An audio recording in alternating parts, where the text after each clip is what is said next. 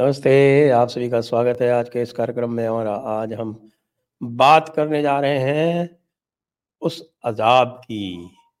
एक अजाब नहीं है, उन कई सारे अजाबों की जिन्होंने पाकिस्तान को चारों तरफ़ से घेर लिया है। एक तो इलेक्शन में इमरान खान वापस आ गया है, बेचारा असीम मुनीर जो है मुँह छुपाते घूम रहा है, यूरोपियन यूनियन ने डांट लगा दी है और कतर ने पाकिस्तान ने इतनी कोशिश से जिनको बंद करवाया था हिंदुस्तानियों को उनको छोड़ दिया है। सुमित तीर जी हमारे साथ हैं तो इन सब बातों पर तबादला ख्याल करेंगे आज और ये बताएँगे कि क्या साहब आजकल खुदा जो है वो उसने बिल्कुल रहमो करम छोड़ दिया है क्या पाकिस्तानियों पर? या पाकिस्तानियों को कह दिया है कि तुम काफिर हो गए हो? क्या हुआ है? संजय सर नमस्कार सभी दर्शकों को साधु वादो नमस्कार शो में बुलाने के लिए आभार। तो श्री गणेश करते हैं आज का। सर, देखिए, ये जो पाकिस्तान है, इसकी कुंडली में ना अब अस्त लिखा है। इसकी कुंडली की समाप्ति का टाइम आ गया है। इसकी इसकी मृत्यु का योग बन गया है। अब ये पाकिस्तान नाम की कुंडली बंद। ये टूटेगा और हंड्रेड परसेंट टूटेगा। जब कहते हैं ना, जब टूटने का टाइम आता है तो हर चीज़ गलत होती है। देखिए, मक्का में योगा का कंपटीशन होता है। स्मृति ईरानी जी मदीना पहुँच जाती है। और यहाँ इलेक्शन में हेरा फेरी हो गई अरे आलिया भट्ट भी पहुँच जाती है वहाँ पे रियाज में। हाँ और और इलेक्शन में हेरा फेरी हो रही है सर। इलेक्शन में हेरा फेरी करके इमरान खान आता है। इमरान खान के बाद शरीफों और ये शरीफ और जरदारियों में ये कंपटीशन कहता तू बन प्राइम मिनिस्टर कहता तू बन प्राइम मिनिस्टर कह रहा भाई तू बन मैं तुझे सपोर्ट देता हूँ। दूसरा कह रहा तू बन मैं तुझे सपोर्ट देता हूँ।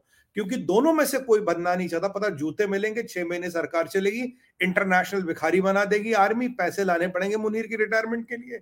मिलना यहाँ से कुछ है नहीं। और जो इनको लगता था हम जीतेंगे। और पीछे मोदी जी ने जो इनके इलेक्शन से पहले दो तीन दिन जो पहले सुपर अनाउंसमेंट किया नो टेरर एंड टॉक्स कोई पॉलिसी पाकिस्तान की नहीं बदल रही। जो उनको उम्मीद थी कि तीन सौ रुपए वाला जो दुबई से आलू लाते हैं, तीन सौ रुपए में भारत से मिलेगा, वो तो मिलेगा नहीं, क्योंकि भारत से दुबई जाता है, वहाँ तीन सौ रुपए में खरीदते हैं।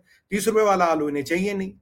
मिलेगा ही नहीं, खैर, हमने तो बोल दिया कोई बात नहीं होगी। अब इस सारे प्रकरण में आज बेचारों को ये उस इलेक्शन के सदमे से उभर ही रहे थे। आज ऐसा सदमा लगा कि आईएसआई फिर से फेल और तुर्किया तुर्किया की इंटेलिजेंस फिर से फेल तुर्किया की इंटेलिजेंस भी फेल सर तुर्की के बारे में एक इंपॉर्टेंट डाटा है सर वो बताऊँगा आपको। वैसे शायद लास्ट टाइम बताया था। वो भी फेल और ये जो ईरानियों का भी इसमें हाथ था सर इसको फंसाने में कुछ ना कुछ ईरान का भी रोल था, वो भी फेल अब इनको लगा, अब देखिए आज कहाँ हुआ इसी कहाँ जुम्मा? अब ये अरबिक वर्ल्ड में आपने किसी को पकड़ा। फिर बोला, भाई, ये जासूस है। फिर बोला, इनको फांसी दे दो। मतलब डेथ बाय फायरिंग स्क्वाड और फिर आपने दो महीने पहले तो आपने कम्यूट कर लिया सेंटेंस नहीं या फांसी नहीं होगी डेथ नहीं होगी। फिर आपने क्या कर दिया कि फिर दो महीने के अंदर अंदर, आज सुबह वो हमारे भारत देश आ गए। सर, जब मैंने सुबह ट्वीट देखा छह बजे करीब, मैं जग रहा था, मैं तो अपनी आँखों पे विश्वास नहीं कर रहा। यार, मैं गलत तो नहीं देख रहा मैंने दो तीन जगह देखा। जब मैंने देखा, मैंने कहा, ये चमत्कार केवल भारत कर सकता तभी मैंने कहा था, आज छुरिया चलेंगी आईएसआई के दिल पे, सांप लौटेगा पाकिस्तानियों के दिल पे, और वहाँ तुर्किया के लोगों पे, और वहाँ थोड़ा ईरान के लोगों में। तो मतलब आज भारत का इतना वर्चस्व बढ़ गया है, तुम लाख कोशिश करो, तुमने मतलब जी जान की कोशिश कर ली, तब भी हमारे लोग वापस आ गए। तो मतलब यानी कि जो तुमने कहा, ये जासूस थे, वो गलत था। तुमने कहा, ये यहूदों के लिए जासूसी कर रहे थे, वो गलत था। तुम्हारा डेथ सेंटेंस देना गलत था, तुम्हारी ये सब प्रकरण ही गलत था, ये सारा स्टेज मैंने आज प्रूव हो गया। और ये कब हो रहा तुम्हारे साथ? बारह तारीख। और कल क्या है? कल तेरह तारीख है बेटा। कल तेरह तारीख को प्रधानमंत्री जी पहुँचेंगे दुबई। सबसे बड़ा मिडिल ईस्ट में जो भारतीय डायस्पोरा का गेट टुगेदर है, कल हो रहा है। सबसे बड़ा अधिवेशन कहिए, जो आप कहिए, कल हो रहा है। करीब एस्टिमेट है, एक लाख लोग से ज़्यादा वहाँ आएँगे। एक लाख लोग। उसके बाद परसों भव्य मंदिर का उद्घाटन। 2018 में फाउंडेशन स्टोन रखी थी। अब देखिए 2024 में उद्घाटन भी हो रहा है। ये सब कब हो रहा है? इलेक्शन से पहले। अब इस्लाम के हार्टलैंड में, इस्लाम के हार्टलैंड में भव्य मंदिर बन रहा है और फिर मोदी जी उसका इनाग्रेशन करेंगे। 2018 में फाउंडेशन डाली थी। इतना बड़ा मंदिर बना। सर, मैं चित्र देखे मैंने, दिल खुश हो गया। अब देखिए कितने झटके इलेक्शन फेल कल लोग आ गए, कल सबसे बड़ा सम्मेलन। मैं पूछ रहा हूँ, कौन सा पाकिस्तानी नेता यूएई में एक लाख लोग इकट्ठे कर सकता, कोई नहीं करेगा, पाँच हज़ार लोग नहीं आते किसी के। और फिर भव्य मंदिर का उद्घाटन। अब बेचारों के कितनी छुरियाँ चलेंगी दिल, दिमाग पे, दिल पे, आप खुद सोचिए, कितने परेशान होंगे पाकिस्तानी। अब थोड़ी इलेक्शन की बात करें संजय सर, चार पाँच पॉइंट है यहाँ इंपॉर्टेंट पहले हमारे बलोच भाइयों ने बोला, हम इस इलेक्शन को बाइकआउट कर रहे पाकिस्तानी आर्मी वाले ने बोला, चोर वर्दी वाला आतंकवादी वर्दी वाला दहशतगर्द। और ये विक्ट्री का साइन दिखा रहे थे। चोर और दहशत गर्द बोला गया, मुनीर, आसिम, मिस्त्री मुनीर के सिपाहियों को खुलेआम बलोचिस्तान ने। तुमने बलोचिस्तान में लोग मारे खुलेआम लोग मारे, वोट दो, इस तरह से तो बलोचों ने तुम्हें वोट नहीं दिया। केपीके में क्या हुआ? केपीके में तुम्हारी ऐसी तैसी कर दी लोगों ने। कितने लोग मरे तुम्हारे केपीके में? और जिस ग्वादर की बात करते थे, ग्वादर यहाँ लाना ज़रूरी है। ग्वादर में क्या होने वाला है? ग्वादर में दस बिलियन की रिफाइनरी आने वाली ग्वादर में चीनियों का पोर्ट बनने वाला। उस ग्वादर में संजय सर सोलह धमाके सोलह बम ब्लास्ट इन ग्वादर। ये तो तुम्हारा इलेक्शन है। और कराची में भी गड़बड़ हुई थी। कराची में भी गड़बड़ हुई, तुमने कुछ नहीं किया। मुझे समझ नहीं रहा, वोट किसने दिया? वीडियो आए, तुम बैलेट बॉक्स छीन रहे हो। वीडियो आए, तुम पीटीआई के सपोर्टरों को मार रहे हो। वीडियो आए, तुम आर ऑफ़िस रिटर्निंग ऑफिसर तुम्हारा वोट छाप छाप के मशीनों में डाल रहा है। वीडियो आए, तुमने वोट वोट छीन लिए। और जो बलोचिस्तान में तुमने वो भेजा था what you call this election का सामान पहले तो तुम्हारे इलेक्शन कमीशन का ऑफ़िस उड़ा दिया। फिर जिस बस में वो जा रहे थे, उसका एक्सीडेंट हुआ, सामान भी गया, लोग भी गए। तो मुझे समझ नहीं आ रहा इलेक्शन हुआ कहाँ? वैसे तो सिलेक्शन नहीं होता, पाकिस्तान में हुआ कहाँ? केपी के में हुआ नहीं। सिंध में दिक्कत थी और बलोचिस्तान में तो टोटल बाइकआउट कर दिया। तो पंजाब के इलेक्शन में अगर सरकार बनानी है तो ठीक है। वहाँ भी रिज़ल्ट क्या आया? सबसे वन इमरान खान, उसके बाद ये आपका शरीफ, उसके बाद जरदारी। अब शरीफ और जरदारी की मीटिंग करे कह तू बन जा भाई कह रहा तू बन जा। कहता मैं तुझे सपोर्ट देता तो मैं तुझे सपोर्ट देता हूँ। अब जरदारी ने गुगली फेंकी कह रहा बिलावल को बनाओ मैं प्रधानमंत्री और मुझे प्रेसिडेंट बनाओ। शरीफ ने कहते मंजूर है मंजूर है। बेटा बैठ जा बैठ जा कुर्सी पे। चल चढ़ बेटा चढ़ राम भला करेंगे। चढ़ जा बन जा बन जा तुझे दिया। और यही जरदारी संजय सर आपको याद होगा कुछ महीने पहले क्या कह रहा था? मेरा बेटा ना बिल्लो रानी प्रधानमंत्री बनने का लायक नहीं इज़ नॉट ट्रेंड अब उसको बना दिया और शरीफ ने गुगली मारी कहता चल बेटा बन जा। अब उसके बाद भी बात नहीं बनी, फिर चलेगी एमक्यू वालों के पास। कह रहे, तुम हमें सपोर्ट दो।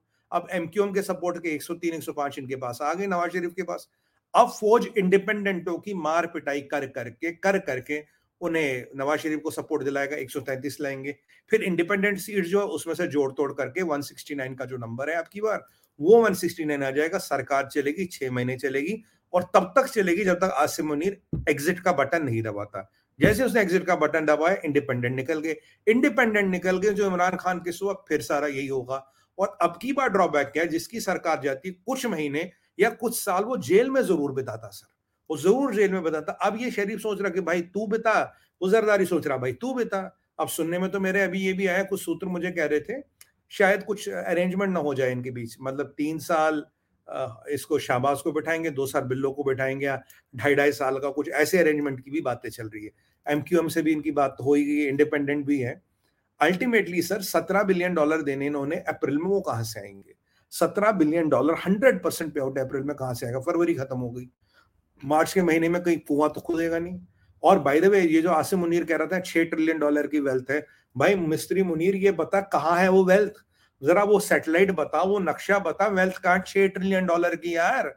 बता दे कहाँ है, तुम तो दुनिया का सबसे रईस मुल्क बन जाओगे। कहाँ है वो वेल्थ अगर वेल्थ है तो निकाली क्यों नहीं? अब तक याद आई क्यों नहीं? इस इलेक्शन के बाद, संजय सर, पाकिस्तान का टूटना हंड्रेड परसेंट था अब कोई नहीं बचा सकता। आज की आज की आप देखिए हालत क्या है, आर्मी बनना नहीं चाहती, शरीफ बनना नहीं चाहता, जरदारी बनना नहीं चाहता, इमरान खान को बनने दिया नहीं जा रहा। तो अब सत्ता चलाएगा कौन? वो आपकी बात है कि आजकल खुदा ने नियमतें करने भी मना कर दी कर यार, तुम्हारा कुछ नहीं होगा भाई। वहाँ से ये सऊदी अरब वाले पलट गए। यूएई वालों के साथ हमारा ट्रेड आज मैं देख रहा था, तिरासी बिलियन डॉलर आ गया। हंड्रेड बिलियन का टारगेट था, पाँच साल में तिरासी बिलियन डॉलर तो अभी आ गया। नंबर सेकंड एक्सपोर्ट डेस्टिनेशन बन गई यूएई। और मोदी जी की वहाँ भी मीटिंग है और अभी आगे ट्रेड वेड बढ़ेगा। यूएई का सबसे ज़्यादा इन्वेस्टमेंट आ रहा है यहाँ पे। वहाँ कतर वालों ने हमारे लोग को आज छोड़ दिया और सब के सब बादशाह ने आए और क्या बोल रहे थे? भारत माता की जय। वो बोला, प्रधानमंत्री के इंटरवेंशन से ही ये संभव हुआ। तो इनके तो छुरिया चल गई। बताइए, क्या क्या कर पाया पाकिस्तान? क्या कर पाया ऐसा है क्या कर पाया तुर्की? और तुर्की की बात बता दू, शायद मैंने लास्ट टाइम जयपुर डायलॉग पे बताया था। नहीं बताया तो बता देता हूँ, बताया होगी तो रिपीट हो जाएगी। मैं तुर्की के बारे में एक इंपॉर्टेंट चीज़ बता रहा था, संजय सर। तुर्की एक ऐसी कंट्री है, खलीफा की, उसकी इकोनॉमी फेल हो गई दो बार करेंसी छह महीने में। 140 परसेंट तक इन्फ्लेशन चला गया। मैंने कहा, यार, इनके दिमाग में है क्या? इतना कैसे ये बर्बाद हो गए? ये तो अफ्रीका के गरीब के गरीब मुल्कों से भी ज़्यादा बर्बाद है। ऐसा क्या है इनमें? तो मुझे फिर समझ आया रीजन एक स्टैटिक्स है सर तुर्की में मतलब अब देखिए, तुर्की थर्की तुर्की में एक बंदे के, एक बंदे के सेक्सुअल रिलेशन एवरेज चौदह लोगों के साथ होते हैं फोर्टीन पीपल वन मेल या female has sexual relation with fourteen people पूरे दिन भर यही काम करते दिन भर इसी काम में लगे रहते तो कंट्री कहाँ से चलेगी? इकोनॉमी कहाँ से चलेगी? करेंसी नहीं डूबेगी तो क्या होगा? और ये मुजू अभी तुर्की वालों से मिलके आया था तभी ये आपने बताया ये तो अच्छा टूरिस्ट अट्रैक्शन है। थाईलैंड का टूरिज़्म तो प्योरली इसी के ऊपर चलता है। सर वहाँ तो वहाँ तो ये व्यवसाय है देखिए। वहाँ एक सेक्शन है सोसाइटी का जो ये करता है। यहाँ मैं हर एक बंदी की मैं एवरेज कर रहा हूँ नेशनल एवरेज मतलब हर एक बंदा यही काम में लगा है, ये मतलब व्यवसाय नहीं है, जो व्यवसायिक है, वो करते हैं।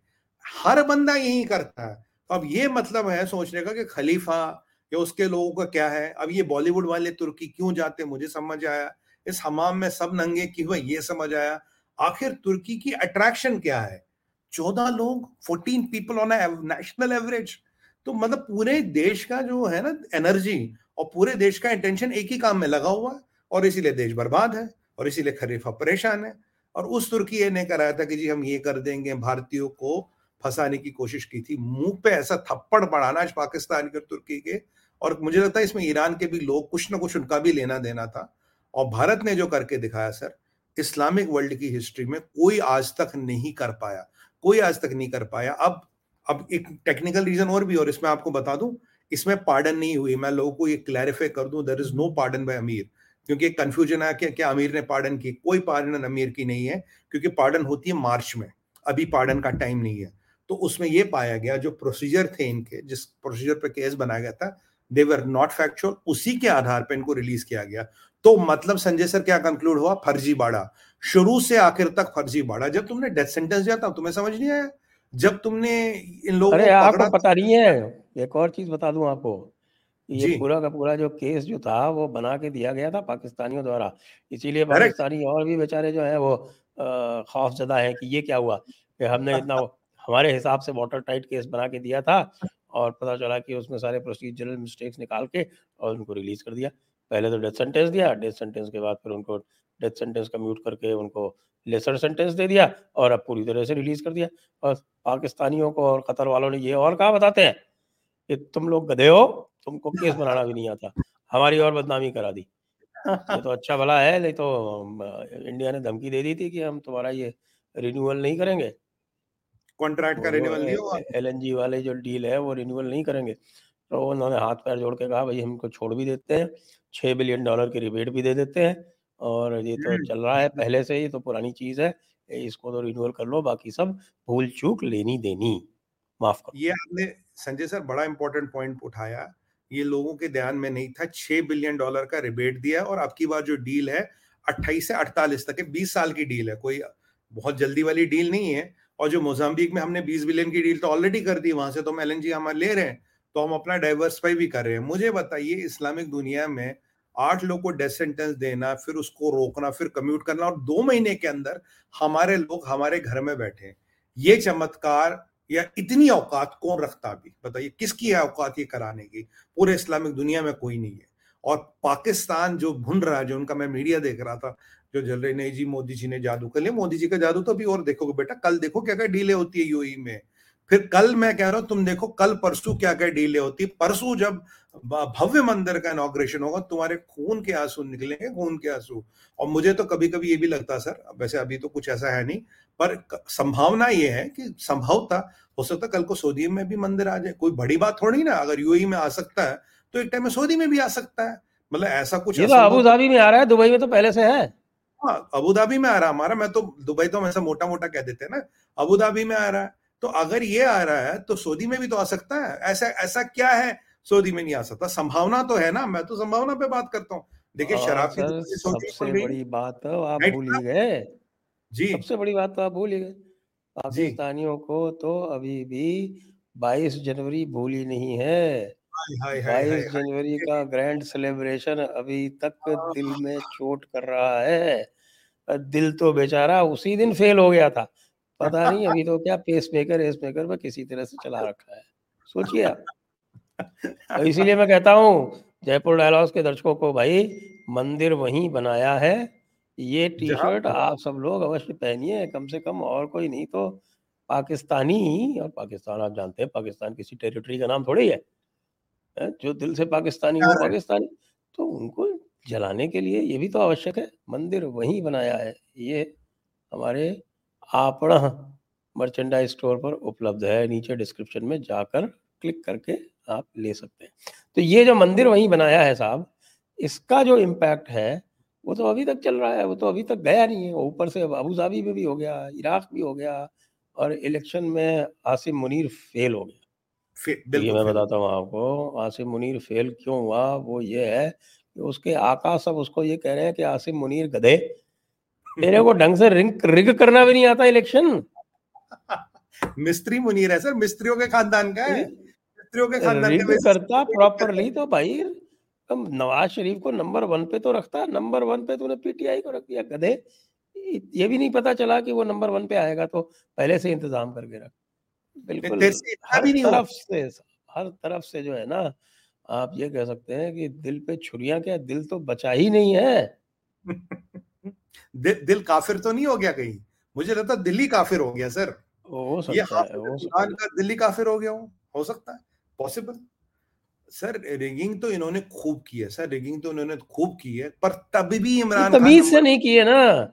वो फॉर्म 45 और फॉर्म 47 वाला जो झगड़ा है वो तो इन्होंने सॉल्व ही नहीं किया। देखिए रिगिंग मैं आपको समझाता हूँ पाकिस्तान में रिगिंग कैसे होती है?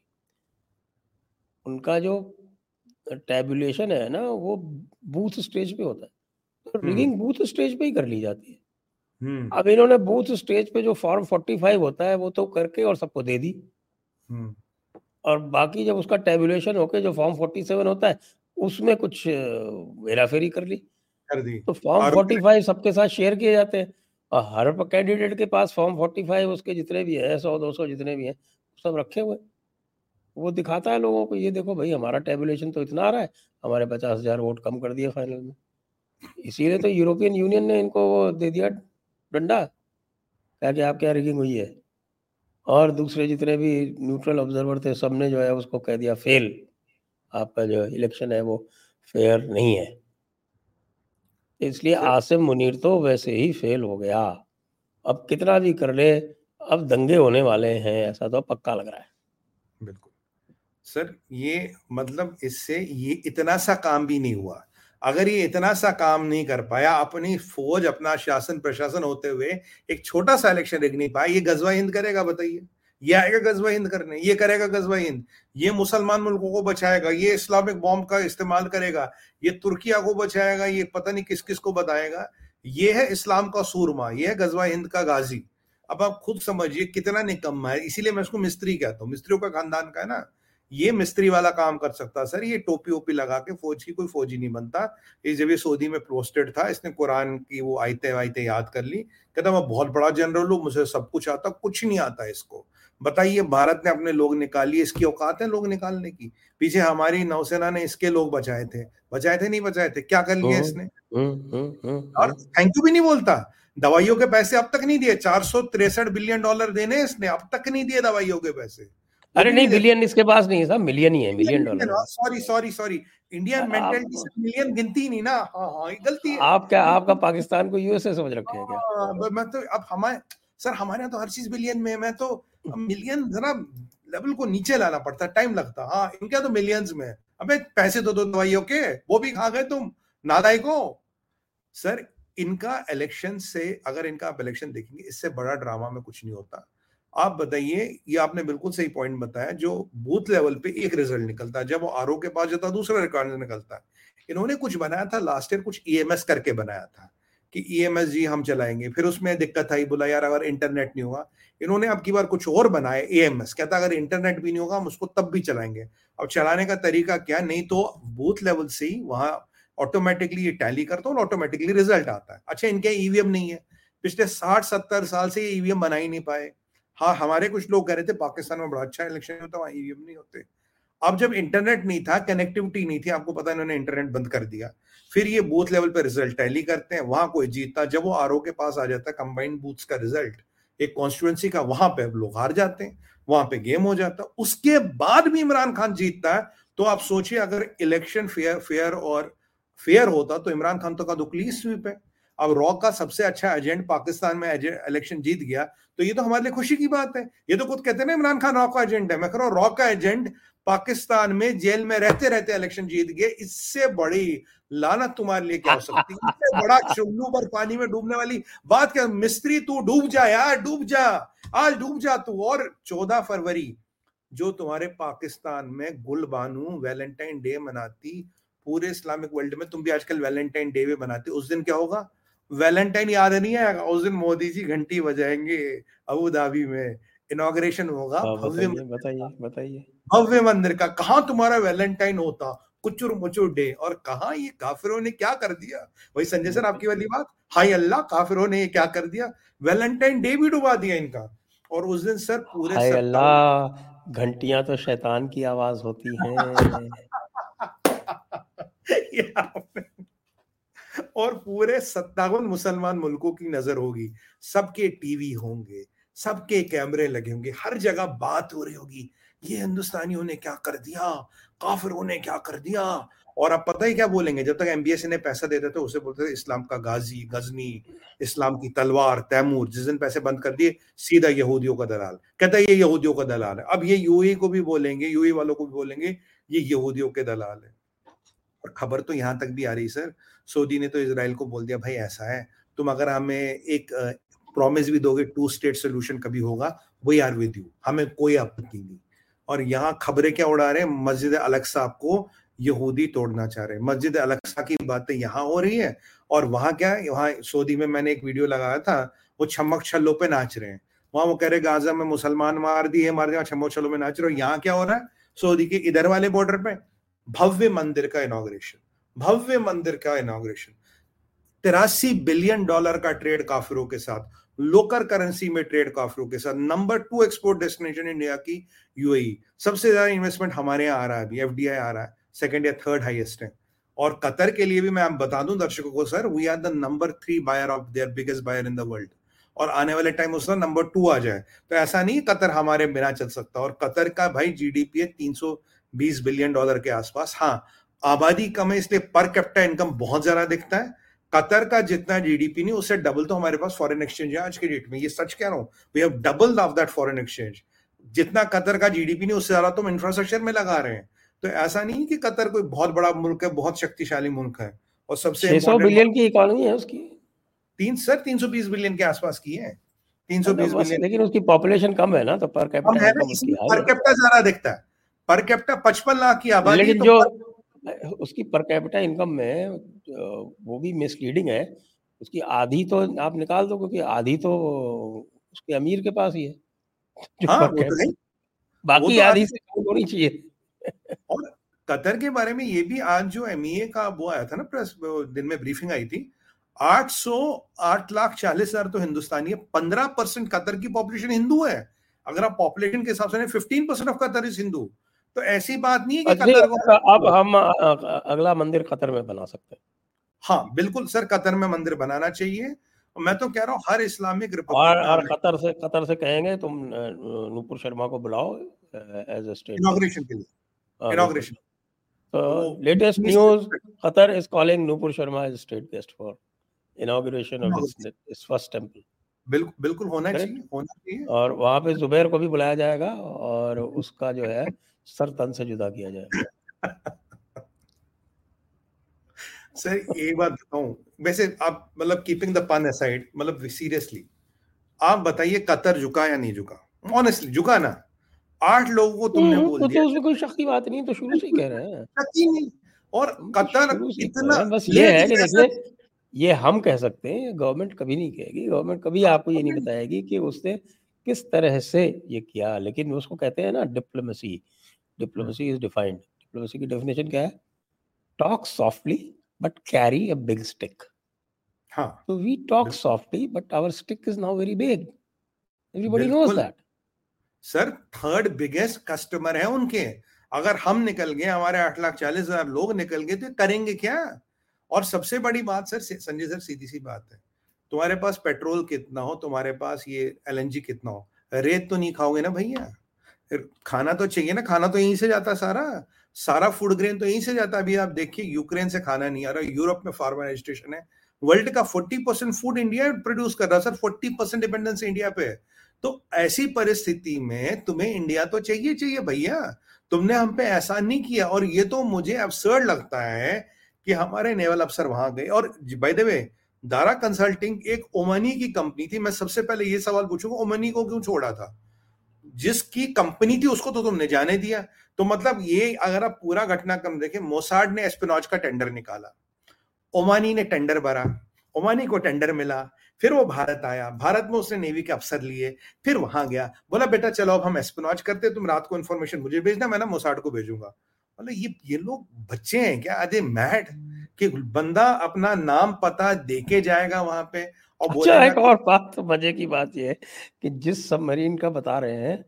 कि वो सबमरीन इंडक्ट होनी थी और उसकी इन्होंने डिटेल्स शेयर कर ली उसकी मैन्युफैक्चरिंग। कोई खतर नहीं कर रहा था उसकी मैन्युफैक्चरिंग हाँ। इटली में ही हो रही थी इटली या फ्रांस में बन रही है वो सबमरीन तो सर मुझे समझ नहीं आता इन्होंने पता क्या किया था मैं आपको अरे भाई ये सब पाकिस्तानियों का झमेला था का खेल ये जो इसराइल का एंगल ही डाला पाकिस्तान ने पाकिस्तानियों ने कहा कि भाई उनका देखिए बेसिक क्या था जो मेरी जानकारी में वो ये है कि वो कुलभूषण जाधव के मैटर में पाकिस्तानियों की बात पूरी दुनिया ने मानने से कर दिया मना। तो पाकिस्तानियों ने ये जमेला चलाया ये दिखाने के लिए कि हम अकेले नहीं है जहाँ पे भारत अपने जासूस भेजता है खतर के यहाँ भी यही काम किया है उन्होंने। लेकिन इतना सब होने के बाद भी जो अज्ञात बंदूकधारी हैं उनका पता नहीं कर पा रहा पाकिस्तान। सर, एक बात बताइए, जो मुझे सबसे विचित्र बात लगी, हास्यात्मक मतलब हंसने वाली बात है इसमें। मतलब मैं, अब मैं बोल रहा हूँ, मैं एडमिरल एक्स वाई जेड हूँ। मैंने नेवी में इतने साल काम किया, मैंने डिक्लेयर किया, मैंने कंसल्टिंग जॉब किया।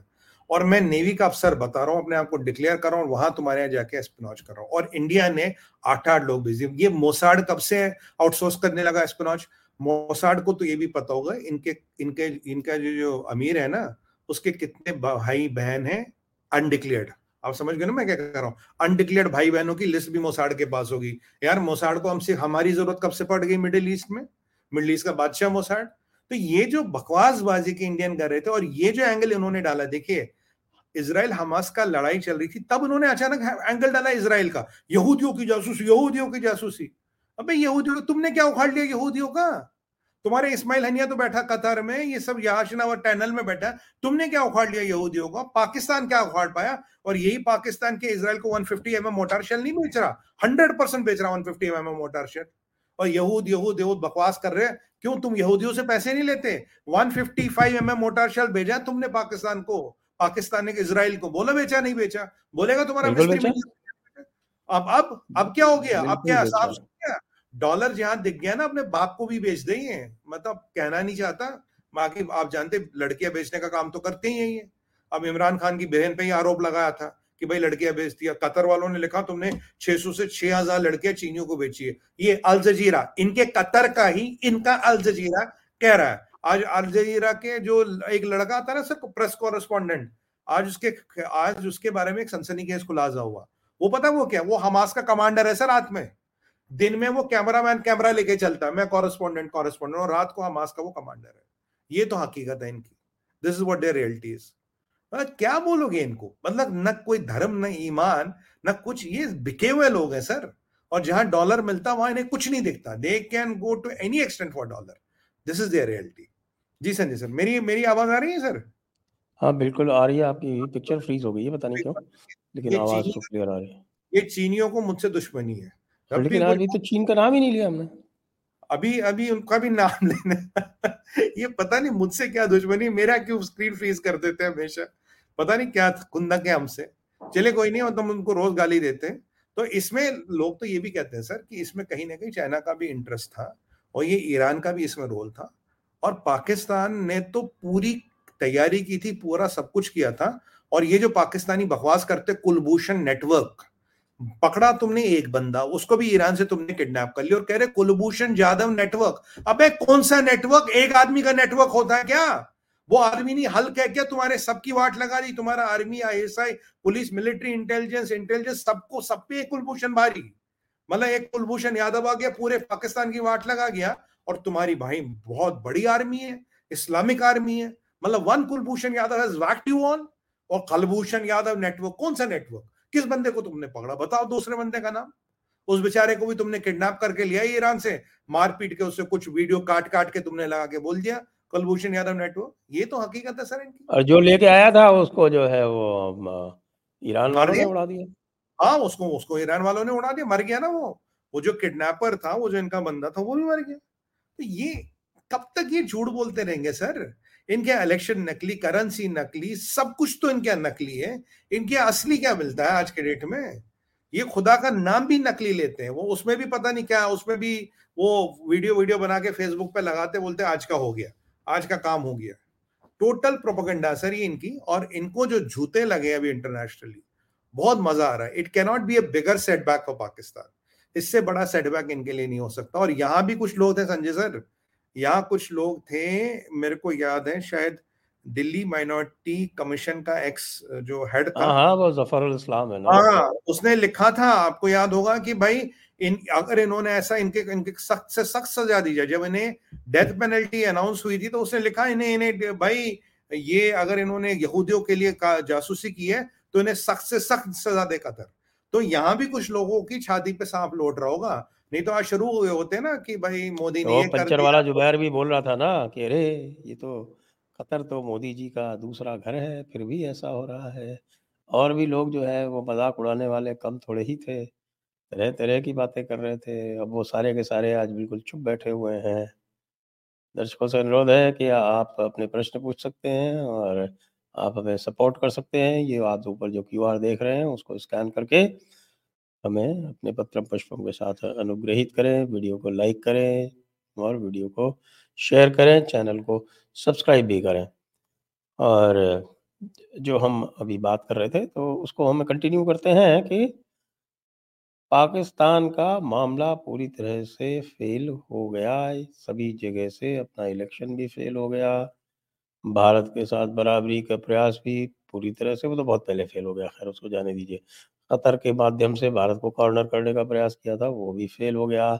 आज उसकी इकोनॉमी का हाल ये है कि कराची स्टॉक एक्सचेंज जो है, वो दो दिन में तीन हज़ार पॉइंट छोटा सा तो कराची स्टॉक एक्सचेंज है।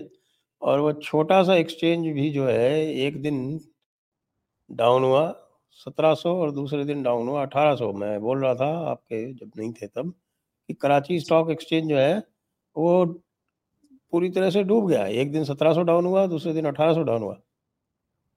और वो छोटा सा तो एक्सचेंज है उसका ये हाल है। उसमें बचा क्या है सर? मैं तो कहता हूँ मैं तो मुकेश अंबानी जी से रिक्वेस्ट करूँगा आप जाके एक्सचेंज खरीद लो ना जाके। एक्सचेंज खरीद क्या करेंगे वहाँ पे? कोई मुर्गियों की वो वहाँ पे कंपनियाँ थोड़ी खरीद इन्वेस्ट करनी है। नहीं नहीं मुर्गी और गधे और कुत्ते ये बिक रहे हैं वहाँ पे। सर मेरे पास एक आइडिया जब कराची स्टॉक एक्सचेंज खरीदेंगे उस पर हम भव्य शिव मंदिर बनाएँगे। और अपनी अपनी ये क्या कहते हैं अपनी जो है ना भगवा पटाखा वो ऊपर लहराएँगे। हमारी ज़मीन है ना फिर अंबानी जी की। जो मर्ज़ी बनाए उसमें हम तो शिव मंदिर बनाएँगे मैं, मैं थोड़ा सा आपको एक जानकारी दे देता हूँ। जानकारी जो है वो पाकिस्तान इकोनॉमी के बारे में बड़ा अच्छा थ्रेड लिखा। हम्म। ये इंटरनेशनली रिनाउंड इकोनॉमिस्ट हैं आतिफ मियाँ जी। इनको जब हालत बहुत ख़राब हो रही थी तो इमरान खान ने एक इकोनॉमिक एडवाइजरी काउंसिल बनाई और हम्म। उसमें ये internationally renowned US based economist हैं आतिफ मियाँ जी उनको बुला के और उसका चेयरमैन बनाया। एक सितंबर 2018 को लेकिन आतिफ मियाँ साहब जो हैं वो हैं अहमदिया। अच्छा। तो साहब अल्लाह हो गया। हाँ, तो सात सितंबर को उनको हटा दिया और उनको हटाने के साथ साथ जो बाकी इकोनॉमिक एडवाइजरी काउंसिल के और जो इंटरनेशनली राउंड लोग थे उन्होंने भी रिजाइन कर दिया। इस तरह से तो इकोनॉमी चलती उन्होंने एक थ्रेड लिखा। उस थ्रेड की मुख्य मुख्य बातें आपको बता देता हूँ फिर आप उसके ऊपर टिप्पणी करें। जी। तो कह रहे हैं कि भाई नंबर वन ये इलेक्शन के बाद की बात है करेंगे कि भैया ऐसा है कि पाकिस्तान की इकोनॉमी जो पिछले साल है वो नेगेटिव में ग्रोथ ग्रो हुई है। मतलब ग्रो नहीं हुई है वो डाउन गई है। जी। और every macro fundamental is flashing red inflation highest growth minus debt record investment zero to name a few फिर क्या कहते हैं? कि इस फेडरल गवर्नमेंट के पास कोई पैसा नहीं है।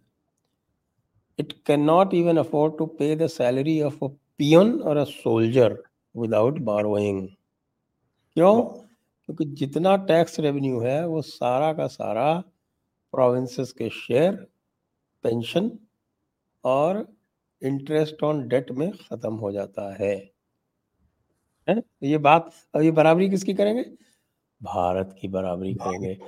फिर फिर कहते हैं कंट्री इज़ बैंकरप्ट और I have never seen such despondency so many waiting to leave nobody wants to invest. There is no economic plan और कह रहे हैं कि you expect foreigners to believe in this country when your own people are losing all hope कह रहे हैं, भैया, कि चार लाख बयालीस हज़ार बच्चे जो हैं, वो पाकिस्तान में पॉवर्टी की वजह से मरते हैं हर साल. लेकिन स्टैब्लिशमेंट को कोई काम नहीं है। Put this one in jail that one in parliament यही काम करते रहो। चिल्ड्रन बी डैम्ड इसलिए कह रहे हैं कि भाई there is an attempt once again to cobble together a compromise group जो कर रही है ना army no one has a plan to fix the economy but even if they magically did somehow they can not do anything because they have lost all trust with their people they are foreigners in their own land Asim Munir की जय sir एक बार बताइए, ये इमरान खान नियाजी ने एक बार पाकिस्तान के parliament में एक बात तो सच बोली थी। उसने बोला, यार, पाकिस्तान की इंडिपेंड, जो इकोनॉमी है वो इंडिपेंडेंट नहीं है।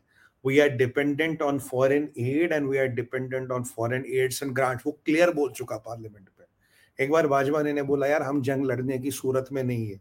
उसको इन्होंने ये जियो टीवी वाले और बाकियों ने उसको जूते मारे। है तू जनरल होकर ऐसी बात कैसे कर सकता? वो झूठ था क्या? और इन, और इन्होंने सिर्फ़ सीधे सीधे बोला, यार, पाकिस्तान का आइडिया जो है, अब सस्टेनेबल नहीं है, क्योंकि पाकिस्तान अगर कल को सर दुनिया के नक्शे से लुप्त भी हो गया, किसके बाप का क्या जाएगा? हाउ विल वर्ल्ड मिस दम और ये जो हमसे बकवास करते हैं ना ट्रेड करो ट्रेड करो ट्रेड करो। मैं एक मिनट के लिए, मालूम, हम ट्रेड भी करें, हम तुमसे क्या खरीदेंगे? What can you give it to us मुझे मुझे पाँच आइटम बताओ which we can buy from Pakistan. भाई, हम तुमसे क्या लें? क्या क्या क्या है तुम्हारे पास देने को? आतंकवाद को छोड़कर तो फ्री में आता उसमें तो उसमें तो कोई एलसीटीटी नहीं चाहिए। What can you give it to us ये चीज़ पाकिस्तान में कोई नहीं बता। गधे। हाँ वो तो चीन ले गया सर। चाइना वो तो चाहे कुत्ते भी ले गया चीन लड़कियाँ भी चीन ले गया अब बचा क्या वहाँ पे? वैसे हमारा तीनों में इंटरेस्ट नहीं है बट बचा क्या वहाँ पे? What can you give to us क्या क्या है तुम्हारे पास? बासमती चावल नहीं है तुम्हारे पास क्लॉथ नहीं है तुम्हारे पास सीमेंट नहीं है तुम्हारे पास आयरन नहीं है। What does India need from Pakistan for the sake of God what are we going to import from you ये चीज़ कोई नहीं बताता वहाँ। हमारे साथ ट्रेड कर लो ट्रेड कर लो। किस चीज़ का ट्रेड करे भाई? किस चीज़ का ट्रेड करें? क्या ट्रेड करें? दे ये उनकी अपैथी है। देवर और पाकिस्तान में जब भी पैसा है ना सर आप हिस्ट्री उठा के देखिए या तो ब, ब, ब, या तो बगल के मुल्क में जंग हो तो तब उनको एड मिलता है। या इन्होंने किसी का जहाद किया हो किराए का जहाद मतलब आज इसको मारेंगे पैसे लेके आज उसको मारेंगे इन्होंने अपनी मेहनत से कब पैसा कमाया? When did they earn from economy of Pakistan they only earn from proceeds of war या प्रोसीड्स ऑफ़ लूट माले गनीमत या जहाद के पैसे या बागल के मुल्क में जंग हो गया तो हमें एड मिल रहा है, उसके दम पे हम ज़िंदा है। पाकिस्तान के लोगों की लिटरेसी रेट देखिए ना कितनी आज के रेट में। हॉरेबल है तीस तैंतीस परसेंट के आसपास तो इनकी लिटरेसी रेट है। चार करोड़ बच्चे कहते हैं क्या स्कूल नहीं जाते, उसमें भी काफिरों ने कर दिया। चार करोड़ बच्चे स्कूल नहीं भेजते, वो वो भी हमने कर दिया। 3.6 परसेंट तुम्हारी बर्थ रेट है। मतलब कुत्ते बिल्लियों की तरह बच्चे पैदा कर रहे हो और उसमें वो फिर बच्चे हम पालेंगे क्या? तुर्की से तुम्हारी दोस्ती अब देखा ही वहाँ तुर्की में कितना अच्छा मुकाम है इस्लाम का। एक बंदा एक महिला के साथ चौदह बंदे हाय भगवान क्या करे? राम राम राम। ये तो हालत है। ये ये तो तुम कहते हो इस्लाम। और वही महिला अफ़गानिस्तान में अगर वो बोल दे कि भाई ऐसा हुआ तो उसको पत्थर पत्थरों से मारते हो कि she was accuse of adultery यहाँ तक भी है ना। हाँ? अभी एक ही थोड़ी है। एक महिला के साथ चौदह बंदे तो एक बंदे के साथ भी चौदह महिलाएँ वो तो अलग है ना सर? मतलब आप देखिए यही अफ़गानिस्तान में करो तो उसको पत्थरों से मारते हो। सऊदी अरब में करो तो चौप चौप स्क्वायर सर कलम। और दो महिलाओं की मतलब वो बोलेगा लाभ लाभ गारंटी दो महिला एक मर्द के बराबर what you call when you गवाही जब देते हैं। तो ये परिस्थिति है इनकी ये इनकी सच्चाई है। पाँच करोड़ साढ़े चार करोड़ बच्चे तुम्हारे स्कूल क्यों नहीं जाते? वो किसकी गलती है? कहाँ गए वो स्कूल? कौन खा गए इन स्कूलों को? शाहीन असगरी और बहरिया। ये तीन तुम्हारी बड़ी फाउंडेशन है। फौजी फाउंडेशन शाहीन और अस्करी सॉरी नॉट बहरिया, शाहीन और अस्करी करीब करीब 100 बिलियन डॉलर का रेवेन्यू है 15 से 18 बिलियन डॉलर का प्रॉफिट है। वो जाता है आसिम मुनीर जैसे की जेब में, फौज के जेब में। क्या मिलता है? चार करोड़ बच्चों के लिए स्कूल नहीं है तुम्हारे पास? और पंद्रह बिलियन डॉलर जरा फौज के पास। One third of the economy दो सौ अस्सी बिलियन में से वन थर्ड फौज कंट्रोल करती है। ये तुम्हारी हकीकत है। और भाई, एक बार बताऊँ तुम्हें पाकिस्तानी हो यू कैनॉट बी रिवाइव्ड तुम्हारी इकोनॉमी का कुछ नहीं होगा, तुम तुम तुम अपनी जनता पे एहसान करो, टूट जाओ। यू नो वो कोई होता ना कि मतलब कहते ना, मर के आसान करो। You disintegrate maybe people can have a better life तुम्हारे यहाँ सुन्नी मुसलमान के सिवा हर कोई काफिर है, हर कोई काफिर है। और गजवाए हिंद की हसरत लेके तेरह सौ साल से लोग आते रहे, मैयत में जाते रहे। और तुम्हारा नंबर भी कोई अलग नहीं है, तुम भी आओगे, मैयत में जाते रहोगे। तुम्हारे ये सूरमा जितने हैं ना, ये तो कनाडा की सिटीजन ले लेंगे अमेरिका की सिटीजन लेंगे, नहीं तो किसी अरब शेख का पीएसओ बनेंगे।